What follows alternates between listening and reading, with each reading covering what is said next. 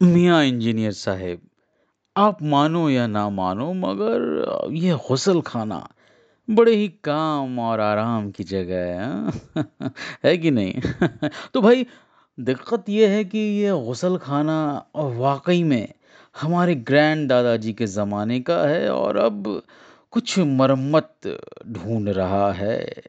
अब हमारी उम्र भी कुछ 50-55 के करीब तो हो ही चुकी है और ये मान के चलिए कि घुटने में दर्द तो वाजिब है।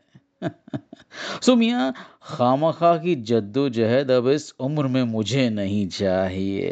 अ, बस फिर क्या था सोचा कि क्यों ना अपने पीएफ से थोड़ा लोन लेके गुसल खाने को मॉडर्न टॉयलेट में तब्दील कर दिया जाए, हाँ? अ, बस बातचीत शुरू हुई है घर में और बेगम हमारी तो काफ़ी खुश है कि चलो अब लैट्रिन कहने से छुटकारा मिला?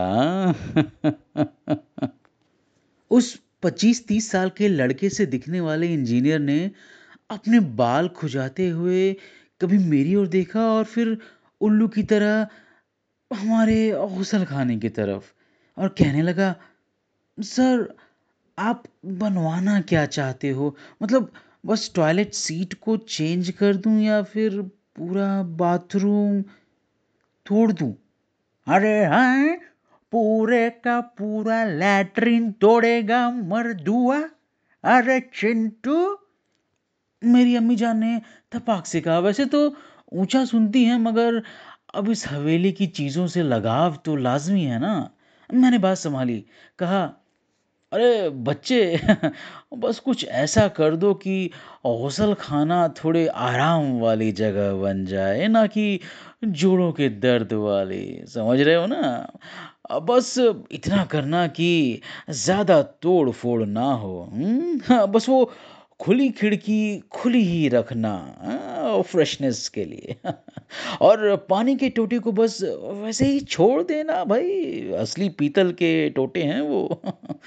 अ, बस और और जो बाल्टी की जगह है उसे थोड़ा एडजस्ट करके दरवाज़े के पीछे ही रहने देना और बस एक वॉश बेसिन की जगह निकाल देना, हुँ? तो बात बन जाएगी फिर तो और हाँ, ये कमोड लगाओ तो ज़रा देखना अगर इंडियन स्टाइल में सीटिंग भी मिल जाए तो वो कहते हैं कि भाई उकड़ू बैठने से थोड़ी तकलीफ़ कम होती है पेट में। ठीक है, थोड़ा जोड़ों के दर्द को सह लेंगे और हाँ, ज़रा फ्लश देख लेना और वो जो येन गुसल खाने के बीचों-बीच दीवार है ना हाँ, वहाँ वो वो वही वही वही आधी वाली।